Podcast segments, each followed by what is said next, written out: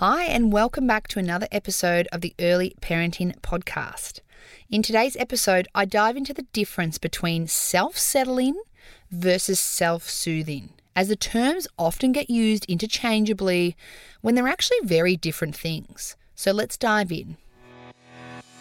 Welcome to the Early Parenting Podcast, where we help you navigate the somewhat tricky world of parenthood so you can love the crap out of being a mama. I'm your host, Jen Butler, and I'm an early parenting consultant and a mama of two busy, busy boys. Join me as I explore all things early parenting and deliver them to you in toddler friendly, bite sized lessons. Because let's be honest, your toddler is probably smothering Sudocrem on the wall as we speak. I'll be dropping my hottest tips on baby and toddler sleep, feeding, boobs, behavior, and so much more. Are you ready to feel confident in motherhood? Let's dive in.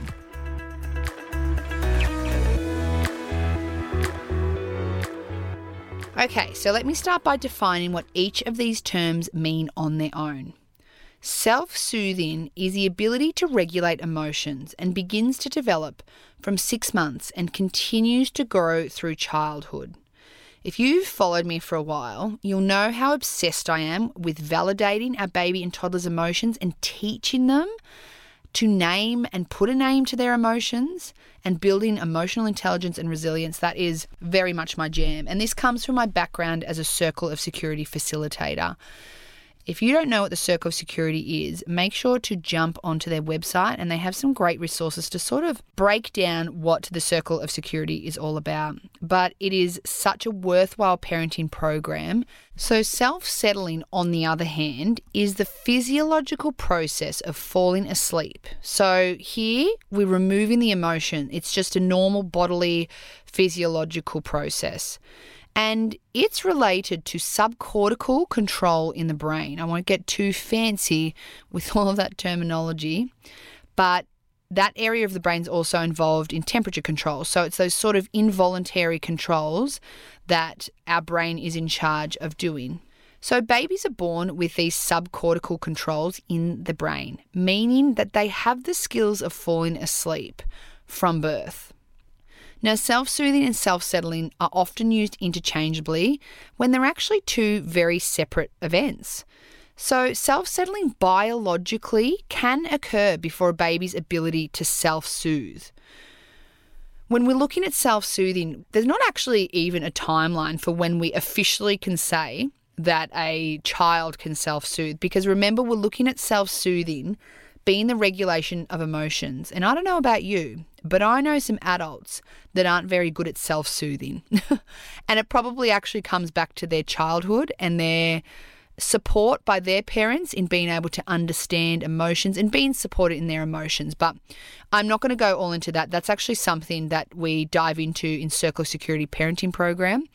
If that sounds like something you would love to do, make sure that you pop me a DM and I'll be able to pop you on the waiting list for when I run my next Circle of Security group. But there is no defined time for when we expect for a child to be able to self soothe. When we're looking at self settling, as in the ability for a baby or a toddler to be able to fall asleep independent of needing, you know, quote unquote, all of the things to fall asleep, that is starting to emerge from birth. Now, this doesn't mean that I expect for a newborn baby to just be able to put themselves to sleep because there's other things that obviously influence that. When I talk about self settling, I divide babies' ages into different categories to define their self settling ability. So, this isn't self soothing, it's self settling, their ability to fall asleep. So, from birth to three months is the settle to sleep phase. So during this age group, I encourage parents to offer as much assistance as your baby needs to get them to sleep. So this might be complete assistance. It might just be a dummy and they're able to suck off to sleep. Or some babies, you can actually put them down into their bassinet and they can put themselves to sleep. Three to six months is a settle to soothe stage. So during this age, I encourage parents to take a step back from how much they're assisting their babe to fall asleep. So, this usually involves staying close and offering support to soothe with the aim of reducing whatever technique you're using before your baby is fast asleep. We know that your baby has that ability to put themselves to sleep, but what tends to happen is when we don't shift away from the settle to sleep phase, it becomes more entrenched and understood that your baby relies on you to do so. So it's not that they don't have that subcortical brain activity and ability to do it, it's just that they've become used to the associations that happen around sleep in order for them to relax and fall asleep. So, from six months is the self settling stage. Your baby absolutely has the ability to settle themselves to sleep based on that born subcortical control by now. So, if given the opportunity, they will be able to fall asleep independently. I think I really pronounce that if given the opportunity, because often what gets in the way is that we're not offering them that opportunity. Or we do offer them that opportunity, but they resist because they can't understand why you're changing the way you usually put them to sleep.